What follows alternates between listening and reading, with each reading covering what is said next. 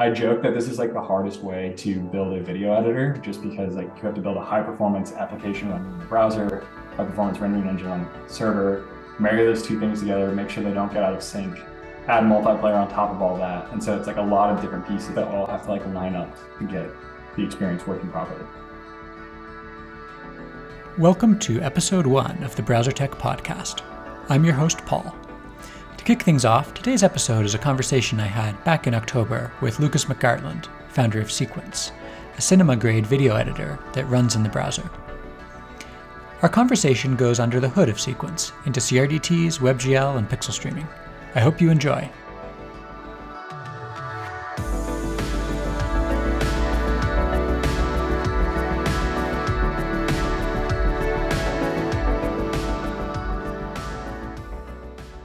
So, to get started, I would love to just hear about the origin story of Sequence.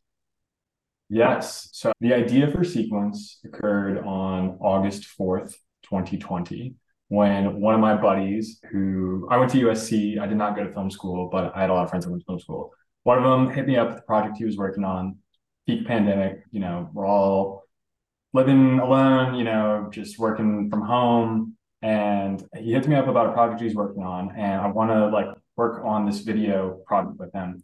And i had just switched to a chromebook and there was no way to edit video on my chromebook. And i, I looked around at like what the options were for uh, browser-based video editing. You know i think there were things like clipchamp was out at the time. I think there's one called like WeVideo there's a there's a bunch of things but they were all like these very like lightweight kind of consumer grade tools that would be fine for quick edits, but nothing on the level of like a proper NLE like Adobe Premiere or Final Cut Pro or something like that. And so with this project that he's working on Premiere, there was just no way for me to run that software on my Chromebook. And putting my engineering hat on, I started just thinking about this. And I realized even if you could wave a magic wand and get Premiere running in a web browser using modern web technologies like WebAssembly, like WebGL, my really crappy $400 Chromebook that I was using at the time would just not have enough horsepower to actually render composite, you know, high fidelity video assets. So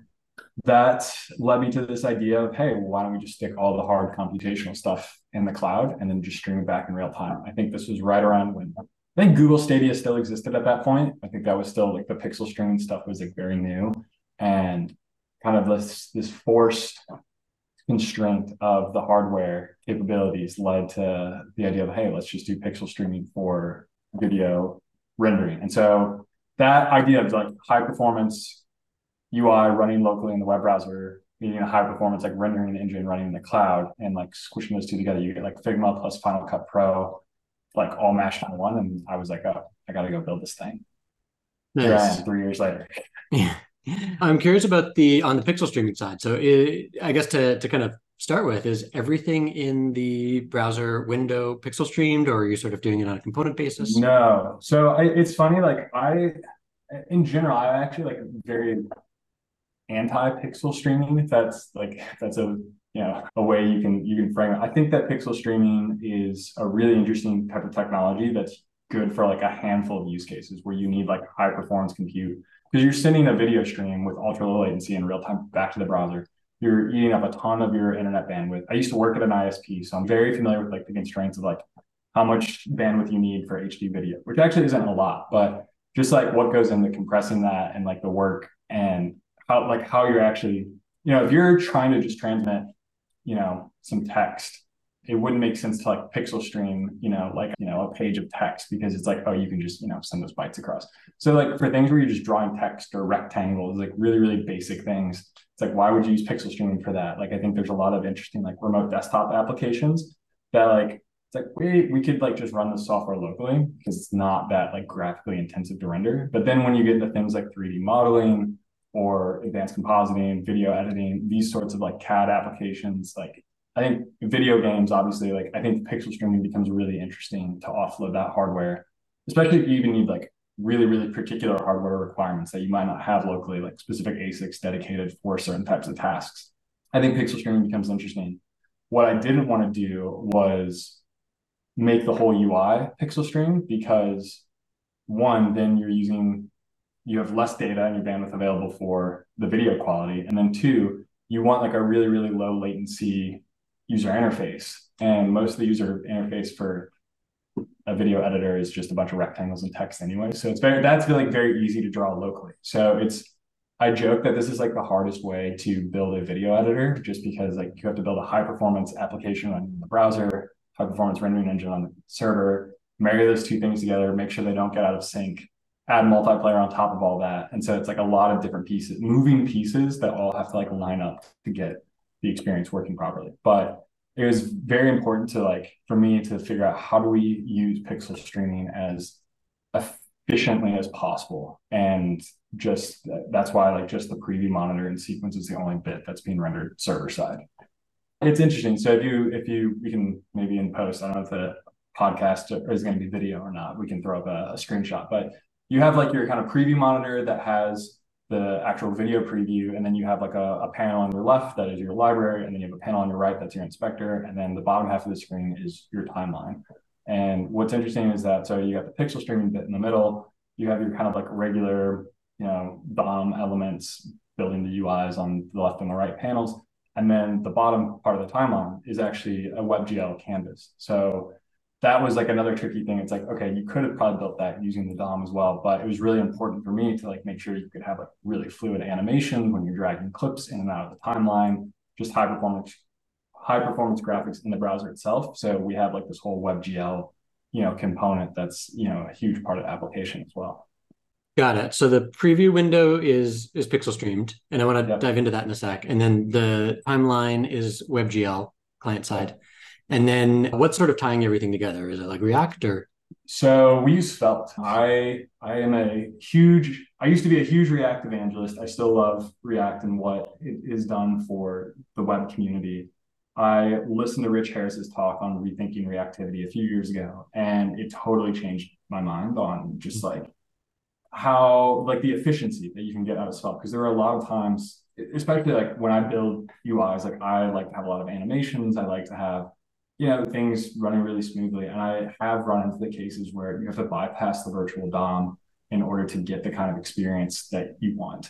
And listening to the talk about how svelte worked under the hood i was like oh this is the next big thing. It's like you had the first 10 years of javascript and like jquery being all imperative apis and the next 10 years of like component libraries and react and virtual dom kind of driving that. And then i think this like next 10 years is going to be you know, compiler optimizations. And I also, I'm, I'm really excited for Svelte 5 and what's kind of going on with runes and kind of bringing signals back into the mix and, and trying to figure that out. That there's, as our code base has grown, grown, there's definitely areas where like some readability improvements that I think are going to come with Svelte 5 will be really, really helpful. But Svelte is definitely a really awesome way to drive, I think, all of the the updates from the state. It's it's super high performance and it works. It works great. So nice. So does it Svelte essentially own the state between like the timeline and the back end and and kind of is it, uh, it doesn't it doesn't entirely own the state. There's we have a couple different places where state exists, and we're working on you know refactoring some of these to make it a little bit cleaner. Because some things do exist, you know, purely with like Svelte stores, which are a really really quick way to like prototype. I think like pieces of the application. And then we do use state machines to drive a lot of other pieces of the application. So you can, like, especially with an application as complex as a video editor, there's so many different edge cases and how different pieces interact with each other. So we do use state machines to try to like map out that user experience.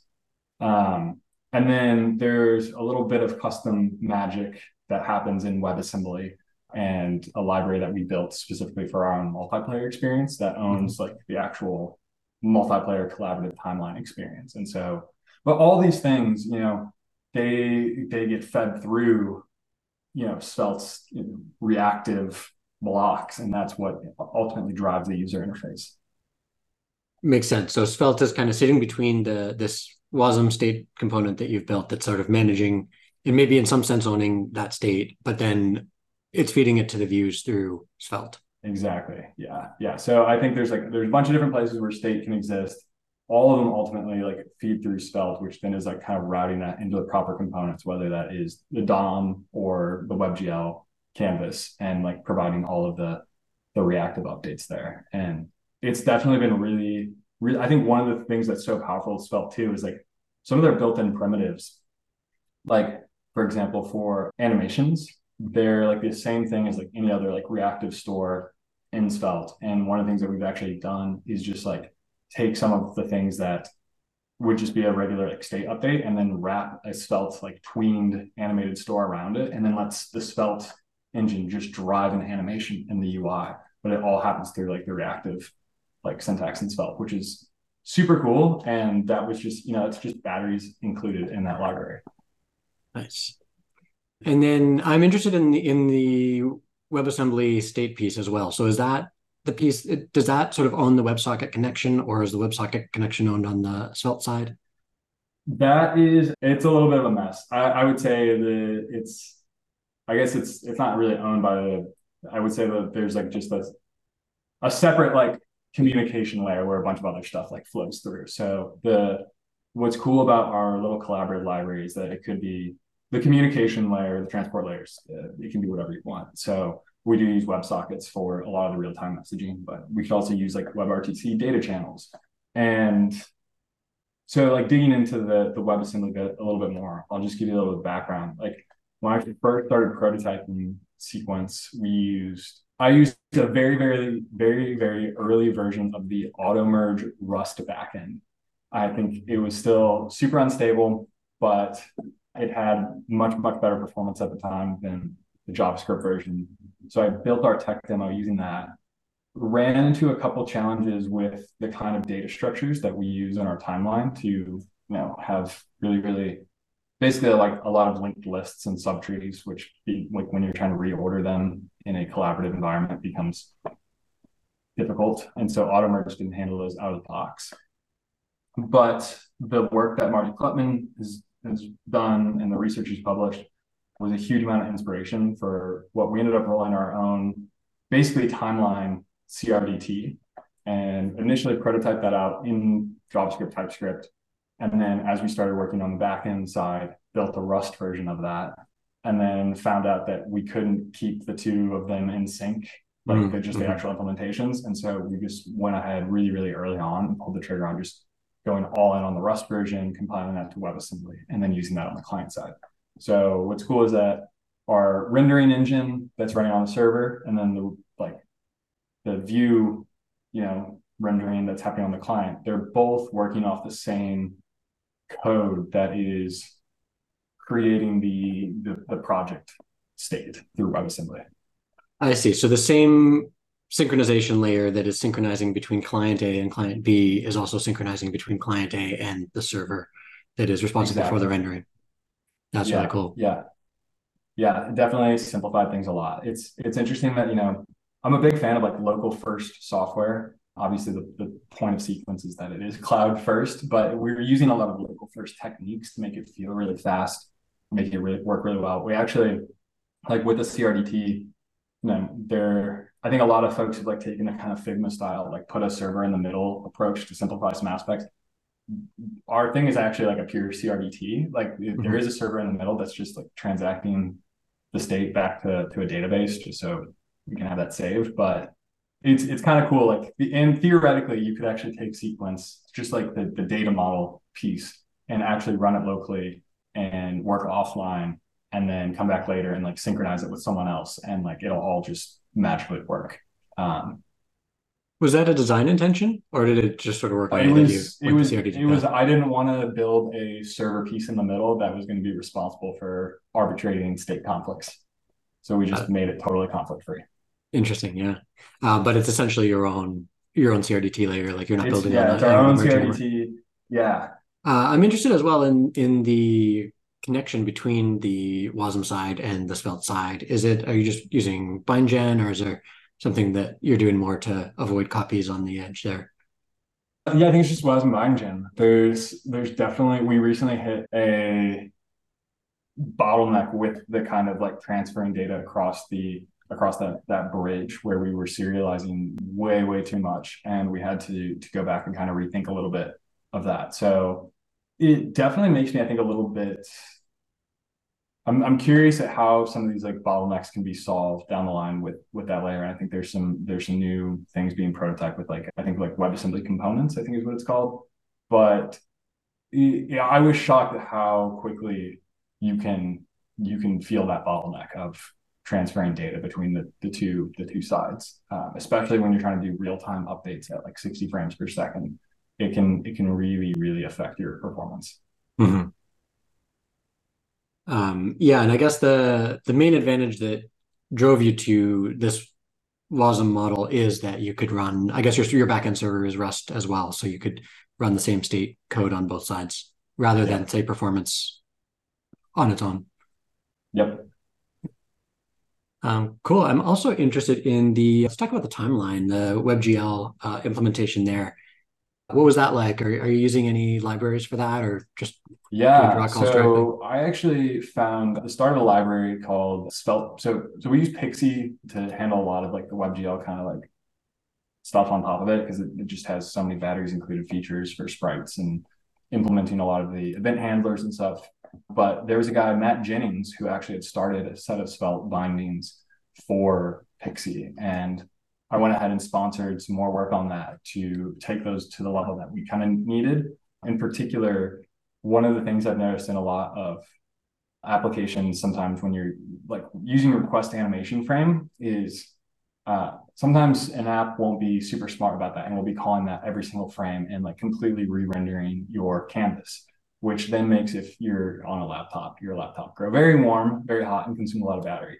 So one of the interesting things that I wanted to do from the very beginning was tap into you know this idea that you know you're only updating the view if you know your state changes. So we built this kind of like Svelte C binding where you can basically make it so that you're only ever updating this like WebGL component when your state changes and it's not running in its own render cycle. So it's super efficient that when you're not moving your mouse around, you're not dragging flips around or nothing's like not, it's not continuously re-rendering that. So it it helps free up a lot of the, the cycles on your on your machine. Nice. Uh, I'm also curious about persistence. When you save document state, is that are you just using kind of a standard relational database, or are you doing anything interesting there?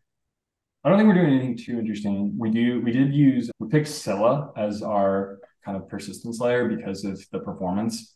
Basically, just didn't want to run into any any like anything slow, right? In the in getting your data out of the database and writing it to the database. We're just like, let's pick something super fast. Now, this was an early design design decision. Who knows? It might come back and bite us a little bit more down the line, but you know, in our small testing right now, like the, the throughput is unbelievable. So it's it's very, very fast. Are you able to essentially just take the this memory snapshot of the CRDT or the internal representation of the CRDT and just throw that in the database? Or yeah, yeah, we have like some kind of caching. Yeah, we have like a caching layer taking snapshots, and I, I I'm really really interested though in like down the line figuring out how to build better better ways to query materialized views of CRDTs. I think that this is going to be kind of a challenge as more things become live real-time multiplayer experiences where you have kind of a working in-memory model that your saved version doesn't necessarily reflect is how can you build you know your typical rest or like graphql api where you can go and query data within that model without having to like go and load that whole thing up into memory. I'm really really interested in figuring out better patterns for creating materialized views for doing those types of queries down the line. That's something we haven't quite figured out yet. Yeah, that's something that makes a lot of sense to me. I, I, think we we've seen that even in kind of trivial ways where if you have some some CRDT, like even just converting it all to JSON can be or JavaScript objects can be faster than trying to iterate it as a CRDT. But then there's this question of like how often do you need to do that because you don't know when things have changed. So for rendering the preview window, that's I, I take it a WebRTC if that runs in the browser. So you're doing WebRTC yeah. streaming.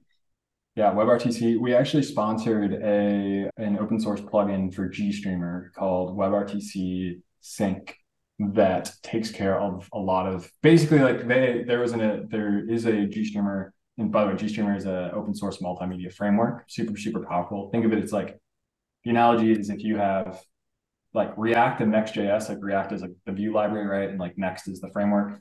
in the video multimedia world, you have like FFmpeg it's kind of like the library that does all of like the the the work, right? And then to build more complex applications on top of it, you need a framework. And GStreamer is, is basically a framework that can wrap FFmpeg as well as other like multimedia libraries to build more complex applications where you can actually move video buffers through different filters or in this case encoders and then basically streaming it over RTP WebRTC and doing all the ne- negotiations. So they had a WebRTC element already created, but it was a little bit challenging to, to set up and use, and you had to do a lot of work. So basically, we sponsored this kind of like batteries included version where it's like really plug and play. You just point it at a couple things, you implement your event handlers for it, and like you're off to the races. And I think they actually have added a like that was like kind of a producer side of it. So it's like for sending stuff, and they actually I think Smith sponsored a like receiver. So now there's like these two like really, really easy to use building blocks for WebRTC and the gstream community. Nice. We when we've experimented with that, we spent probably a couple months on figuring out the GStreamer stuff. So thank you for for sponsoring that, so that next time we don't have yeah. to do that. Yep. The then on the, in terms of the server, so you have I take it as it like a Rust server or Rust process that is somehow creating that frame how do you go from the Rust process to either I take a GPU rendering and then sending that to GStreamer? Yeah, so so actually everything's kind of built in in in GStreamer. So that's kind of where we like again going back to this idea of like a multimedia framework. You know, we're doing all of the decoding, re-encoding, filtering. You know, all of that is within the context of a bunch of different GStreamer pipelines that then get you know ultimately produce the the buffer that you want to see and then that's what get, gets passed into a streaming pipeline you know all this is sitting within the same application and then gets blasted back to your to your web client i see. So the the user who's doing these edits is essentially uh, under the hood they're essentially creating a gstreamer pipeline then and that's what gets yeah. rendered? Yeah there yeah there's a lot there's many many different pipelines depending on like if you're viewing stuff in the library versus you're doing stuff in the timeline. Um, but yeah ultimately at the end of the day you know we're using that to basically orchestrate all the setup of like the encoders and decoders and the filters color conversion.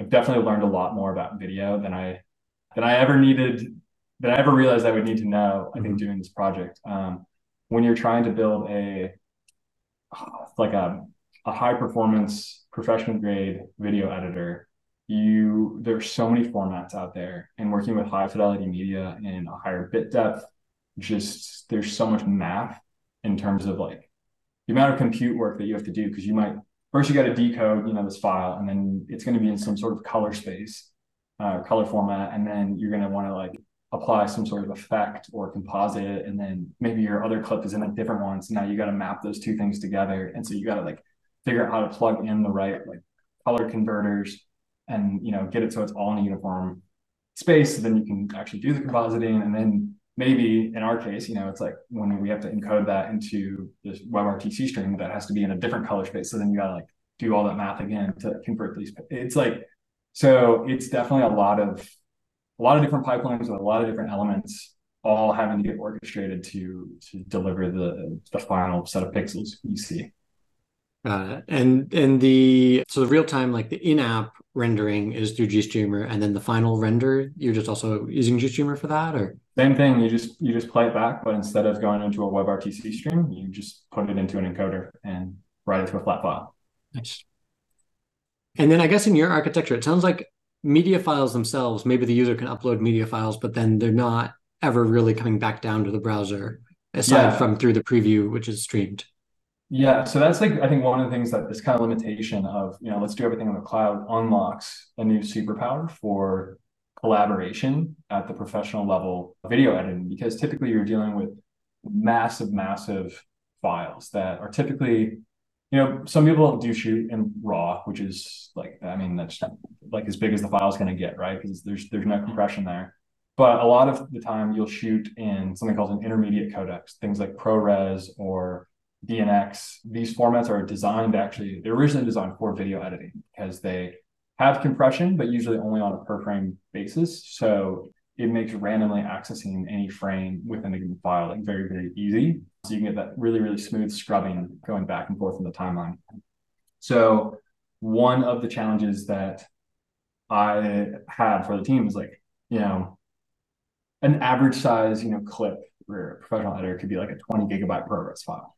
So any like of the tests, whenever we do tests for like, you know, loading media or transcoding or whatever, it's like, we're not going to use some tiny little H.264 thing that you shoot on your phone. It's like, let's go put in this like big average size file make sure everything works. And what's cool is like after everything gets uploaded into the sequence library, you're basically just moving data around within the data center and you don't have to ever transfer those files back down onto the user's machine. So you can take a project that's 500 gigabyte to terabyte and load it up in, you know, 10, 15 seconds on a Chromebook because you don't have to load all of those massive files. Like they're all just being like dynamically read in as you need them. Fascinating, yeah. And those files themselves, are you using like blob storage type thing for that, or how are you actually storing those? trade trade secret. Trade secret. All right. How about spinning up the machines? Is that a trade secret? Does everybody get a VR? Yeah, it's yeah. Well, so everybody. So we we do have to you know do a lot of like multi-tenancy to to get things sharing, and this is I think one of the things that's really just kind of funny. Like I think when we met Paul, like you were working on a lot of same technologies that we had to like basically create in house to get things to work. So like figuring out a lot of the orchestration for containers to you know map a container to each user's session. And it's like, and then you guys went ahead and basically like made that its own product. I was like, ah, wish we had that, you know, when we started. Same thing with a lot of the like multiplayer tooling is now kind of exists as like a service, but these were things that just didn't exist three years ago that we had to just kind of like cobble together to to make it work. Got it. So you're so it sounds like you you do at least try to multi-tenant within a VM, like you. It's not necessarily yeah, spinning absolutely. up a EC2 instance for everybody. Absolutely. Yeah. Um, yeah. I think there's I think there's other interesting ways like down the line, like moving to more serverless execution models. Like I think a lot of what we do, you do have to have like kind of a a server backed session and that allows you to just keep things in memory in real time for again this kind of high performance user interface where you're scrubbing through something you need to have things prefetched and kept in memory. And but there are as we've like kind of learned on this first generation architecture there's definitely like more optimizations down the line that i think we'll be able to do um, that can can definitely make it a lot more efficient and reduce compute costs and stuff. Makes sense um, are you using something like kubernetes for for spinning things up or we do use kubernetes? Um, yeah it's it's it's interesting. I, I you know i've heard lots of folks that have kind of moved to different control planes. We are doing a lot of container orchestration, which is what Kubernetes was designed for. This is actually the first project I've ever actually like, had to reach for it because I think sometimes folks can, you know, they'll just pick Kubernetes, but you can just deploy it to, you know, some sort of like container as a service platform or whatever. And it, but what we're doing like really does rely a lot on thinking about like cluster as one giant machine and figuring out how to dynamically allocate the storage and how do you tie these different little pods together and thinking about it as, as one as one giant machine. So it's Kubernetes has been, I would say, a fairly good fit. There are definitely things that you know frustrate us about it, but I think that's kind of par for the course. Kubernetes. I don't know if we'll switch to a different type of control plane in the future, but it's it definitely. I think it was the right tool for the job. I'm curious what what's your what's your kind of I mean you got Svelte and then what else is sort of in the mix? Well, yeah, I think there's I think there's a lot of different trends that are occurring simultaneously where you have really really powerful UI frameworks. You have amazing pre-built component libraries that are open source. You have tools like ChatGPT, you know, being able to just generate UI components. And we're you're we're getting to this place where like UI is becoming so cheap to build and so flexible.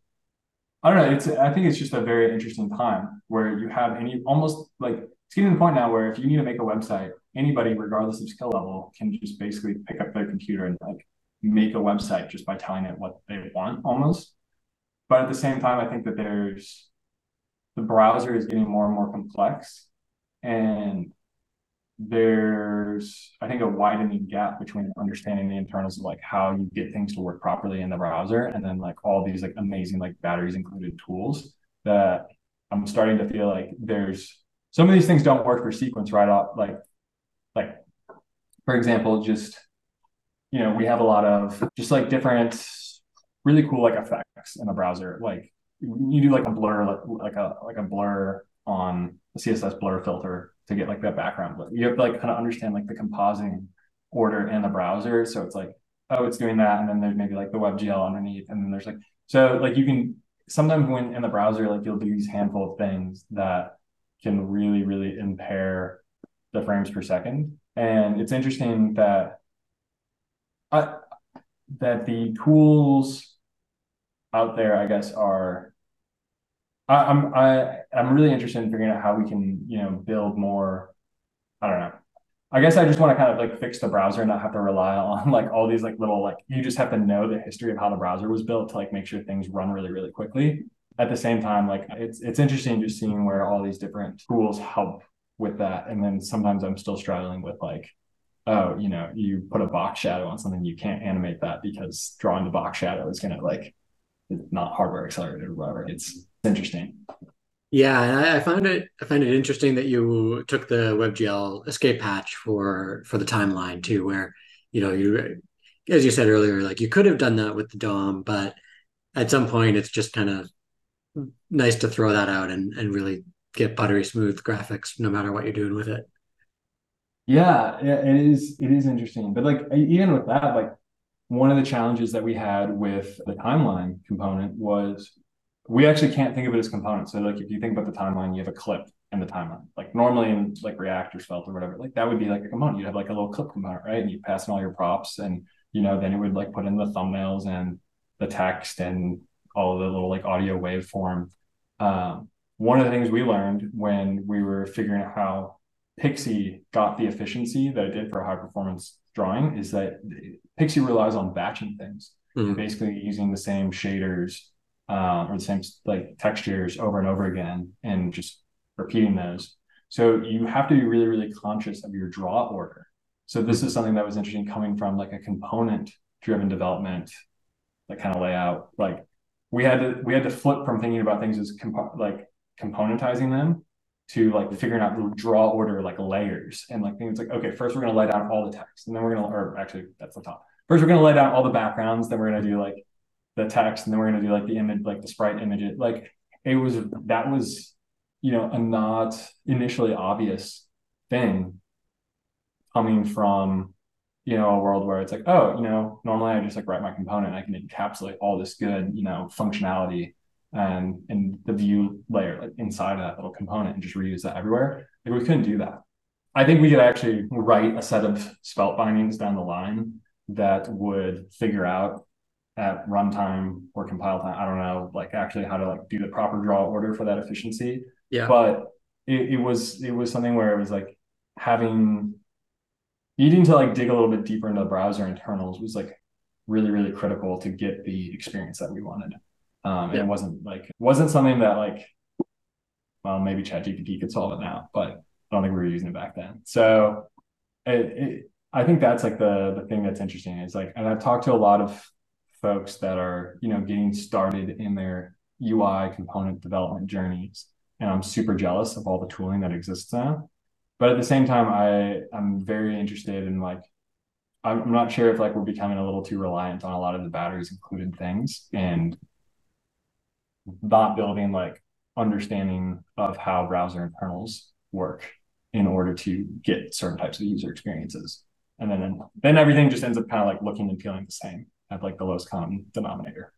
Yeah, there's the whole. I mean, I'm totally guilty of it, but like the Tailwind look now, you know, there's the was it Blueprint? What was the the Twitter one? There was like I feel like there's yeah. been all these phases of design tr- trends on the web that have yeah. Just totally been influenced by who had the GitHub project with the most stars for yeah. UI components at the time. Tailwind, that's it's interesting you bring up Tailwind. Like I, so one of the things I, I was really guilty of, like when I started building out like the original kind of design system for sequence and stuff, I was like, we're not going to use Tailwind. First, it took me a really, I now I've converted to Tailwind. I, mm-hmm. I, it finally clicked for me. I was a, I was definitely a little hesitant about you know including styling in my markup, but I started rebuilding my personal site and I was like, I'm going to try this out. The thing that like really really helped me was just thinking more in terms of like using your design tokens from your design system and just having the scales like already built in, like mm-hmm. it made things feel way more cohesive. Yeah. Because you were like forced to use a constrained set of options, which I really have liked. And so we've actually adopted Tailwind into our stack. And our designer, Parker, actually was like, this is really cool. Like in March, like he really hadn't done any component development at all. And then one of his like first PRs took a while, but like literally was integrating Tailwind into our Svelte, you know, setup, and which at this point was like not the most straightforward thing to do to get that mm-hmm. to work. But he ended up figuring that out and then has it hooked into our Figma. So it's like all the design tokens from the library like are coming into the Tailwind config and, and generating all that, which is now for all the new components that we're building and as we're going back and refactoring old ones, like it's it's helping things feel a lot more cohesive, which is nice. But originally, yeah, I w- I didn't want to fall into like, oh, everything looks like a Tailwind site because we're all using it. So I was like, we're just gonna, you know, write a bunch of stuff from scratch, mm-hmm. just to not get that feel. And I don't know, it's it's definitely it's definitely a trade off. Yeah, uh, I'm curious as well on on UI and ChatGPT's come up a few times. There's obviously like there's the question of of you know you're building something that's generating video. Is there there's mm. questions around generative use cases for that, but like I'm actually not that interested in that anymore, unless you have something like particularly interesting to say on that, because I feel like that topic's been de- beaten to death. But I am interested in do you feel like the existence of LLMs and, and things like that influence the UI at all in the sense that there's now things like a command bar that you know you could throw into an LLM, and I feel like that's going to change how user interfaces look, even in the very short term, because we yeah. you know the tech's already there and there's just overhang. So I'm curious if you're thinking about that. I mean, I think there's the one example I can think of off the top of my head that has already impacted me is, and we use Linear for all of our task management stuff, and they ship a little AI feature where, and it's actually interesting because it's not. I, I was actually struggling to find it the other day. So at the Linear team, hopefully you listen to this and hmm. maybe add this somewhere else. I was going to, I don't know if it was. It's not. It's not in the regular search. It was in the filter If you go to filter, there's an AI filter, which is different from search. Hmm. And what it will do is you can type in your natural you know, language or whatever, and then it builds, you know, the filter and it, you know, then it puts in all the structured data and stuff. And I don't know exactly what they're doing under the hood to make that work. Maybe it's not. I don't know if they're using an LLM or a different natural language processing tool, but I really, really liked that because it was it's like, oh, I have all these tickets with all these tags and things, but like I didn't want to have to go through all the clicks mm-hmm. to get my like structured view of that. I just wanted to tell it's like this is what I want. And then it magically, you know, spit out the right query for that, which as a user, I was like, oh, this is cool. And then again, it's like it was a weird thing where it's like kind of buried. And mm. I sometimes I've like wanted to use it in the search and then it, it's not in the, the regular search. But for a library of media, I am very, very interested in leveraging something like this because media, you know, especially with now all the tools to gather additional labels on, you know, what's in a clip, what people are saying, the intent of what people are saying, the emotional connotation. Like there's so many different ways you can label all of this. And as much as I love like a good, you know, like collection and notion with all the right like filters set up it's like it's a lot of work mm. for someone to go in label things and then build like a view or a ui to actually go in and like access those things and like set up the right way for you to get what you want out of that data and I think that at least in the world of video editing, there's this whole role of like the assistant editor, which does a lot of this like labeling work and sorting and organizing your library. And that's one of the things where I'm really interested in using LLMs and AI to like figure out how do we build not just both a better automated labeling pipeline to get a lot of that sorting done automatically, but then also as a user, as an editor, you know, you need to go and like pull up the clip that you want. How do we reduce that time to you getting that bit of the story that you want to tell into the timeline? And that's we have a we have a couple different mockups in our in our Figma right now with with some interesting like kind of search experiments. Um, we haven't built out any of the search stuff in our library yet, which as our projects, it's it's funny, Paul, like sequences, you know, we're building a whole new video editor from the ground up. So it's like a lot of things are missing.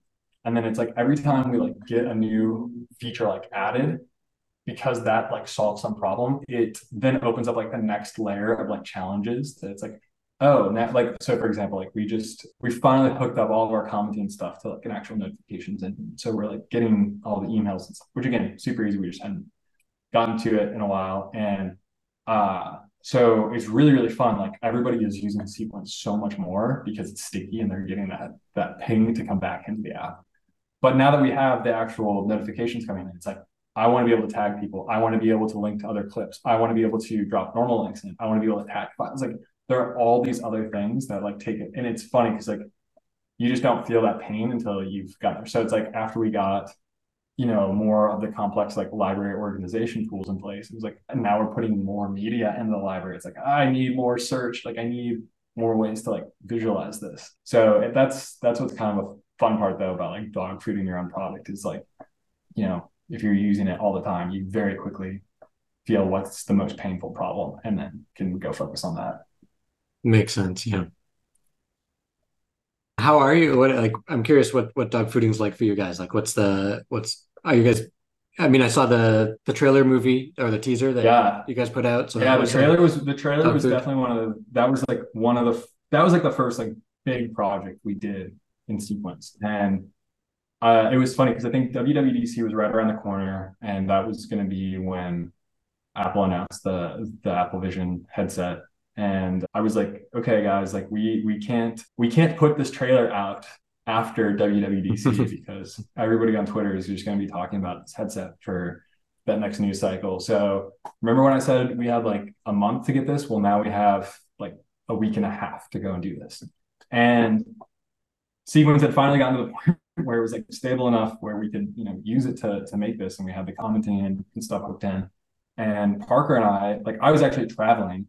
And so this was like the ultimate like live collaboration where I was like halfway across the, the globe and I would wake up, I would like see the latest version of the timeline, you know, make some small changes myself, leave a bunch of comments, and then when we like had time zone overlaps, we would hop on a call together. We'd be in the timeline, uh, like discussing larger editorial changes before you know agreeing to make them.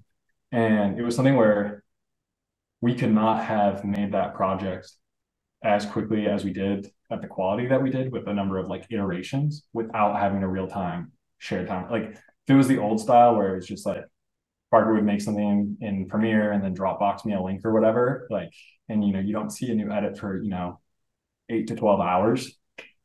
You get like we would have gotten like seven updates in that time frame instead of literally just being able to go in there and like it's like oh you know I wanted to cut out that half of that sentence like I just went and just cut it and then that saved you know a whole hour round trip sort of thing. So we have a bunch more videos in the work. It's definitely been something where we haven't put out anything since then. There's been a lot happening behind the scenes, some fundraising. We're very excited to announce. Thank you. Yeah. There's some amazing hires by the time by the time this this comes out that I'll probably have announced. But we just brought on our new CTO video systems, Brian Williams, who he spent the last 10 years at Adobe as uh, a senior architect on Premiere Pro. Before that, he spent 20 years at Avid. So he has literally lived through and worked on two of like the most popular editing tools in the world and two generations of that. And we're very, very excited to see what he's going to bring to this like third generation NLE.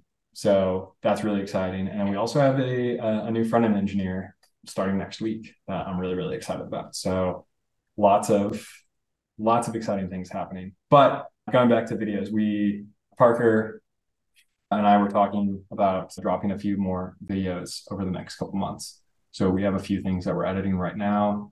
We have a new feature that lets you actually export your timeline into Resolve or Premiere. So you can actually do any of the kind of finishing, color grading that we can't currently do in Sequence. You can actually just bring that in. So it's a cool like little escape hatch. So once we get picture lock on a couple things, we're actually going to take it out and then finish it in another tool and then publish the video. So that's really going to speed up our workflow as we continue to add more of those features in the sequence. So we're going to get into a better cadence. I think it'll be like probably shooting for like monthly videos for the next six months, and then hopefully we'll get that down to like bi-weekly. But yeah, definitely a lot more videos. On nice. Another thing that came to mind is when you're, I mean, it's a fairly heavyweight piece of software, I imagine, if, if it's editing video and there's a number of complex pieces moving around. What's the developer environment and the developer workflow oh, for you? Oh, so yeah, this is the now that now I'm gonna be on record saying this, and the and the dev team is just gonna they hate it when I say this. So one of my goals, because I literally started Sequence on a Chromebook. I'm I'm calling you from an iMac now, but like I do use I have two Chromebooks. I have this is an HP X211 something, and then I have a I have a Pixelbook Go, which I also really like, and I do use them very very often. You know, it's crazy going from like you know multiple monitors, like, and then I'm just like on my little tiny little like Chromebook. But the idea, one of the things like as a company, anyone that works at Sequence should be able to. The only thing you need is a web browser, like, and you should be able to do everything. So we have we use Gitpod for a lot of our development. So we have you know these kind of like shared pre-configured IDEs that are that are running on the cloud. And that's been really nice because it's all the tooling is then shared across everyone at any time. You know, you have to install a new dependency or whatever you just do it once and then everybody gets it the next time they open it up. We've started working on some of our own internal like build tools. Uh, we have this like new little tool called Showtime that is like basically like just a little CLI that like helps you build everything because so many because we're using so many different stacks, whether it's like Node or Rust or there's a little bit of Python in there, like all these different things, and they all have like different commands and like systems for running them. So now we've just like wrapped those in our own CLI. So it's like Showtime, build, web app, or like whatever, and you can just like so. I'm I'm very interested in like building this really really powerful developer experience internally to the company where it's like it's your first day you can click a button and just write some code in this IDE that appears magically in your browser and then commit it and then you get a deployment and someone can review it and then just ship it on the first day, right? So we have a lot of like internal documentation, docs as code, a little internal doc site that we built out. I went really overboard in the beginning, tried to use something called Backstage, which is a really cool developer portal building tool, open source. This the one from uh, oh, Spotify? Okay, yes. Uh, yeah. A little heavyweight for what we needed, but I was I was fighting my PTSD from being at a big company where there was no internal developer documentation or tooling. And so trying to strike like a little bit of a balance between, you know, being a scrappy startup, moving quickly. But like I think for the stage that we're at, I'm I'm pretty excited about like the amount of like internal documentation and like tooling that we have around around things. Of course, it's never as good as you want it to be, but mm-hmm. it's it's cool that like I can literally just pick up my Chromebook and like go and you know start working on this like GPU rendering stuff just like from wherever. Yeah. Is there anything else you'd like people to know? Well, we're gonna have our our alpha access is gonna be opening up pretty shortly. We're gonna be bringing on a lot more people to test out sequence. So if you want to be a part of that, best thing to do is follow follow us on Twitter. There's a sign up page on our website, sequence.film. And then we're going to be dropping more videos on our YouTube channel. So give us a follow. Don't forget awesome. to like what's and subscribe. The, what's the Twitter handle? at sequence underscore film. Awesome. Well, thank you so much. This was fascinating. I learned a ton. I'm very excited to try it out. And uh, yeah, well, it was great to catch up. We'll have to catch up next time you're out in New York yeah. or I'm out in the West Coast. Thanks so much, Paul. I really enjoyed being on the podcast and let's do it again soon. Sounds great. All right. Take care. Right. See ya.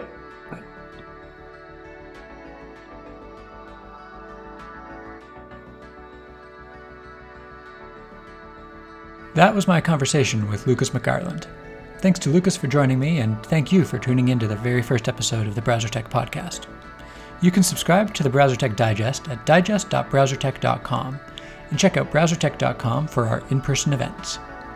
You can find me, your host Paul, on Twitter at PaulGB. Until next time, goodbye.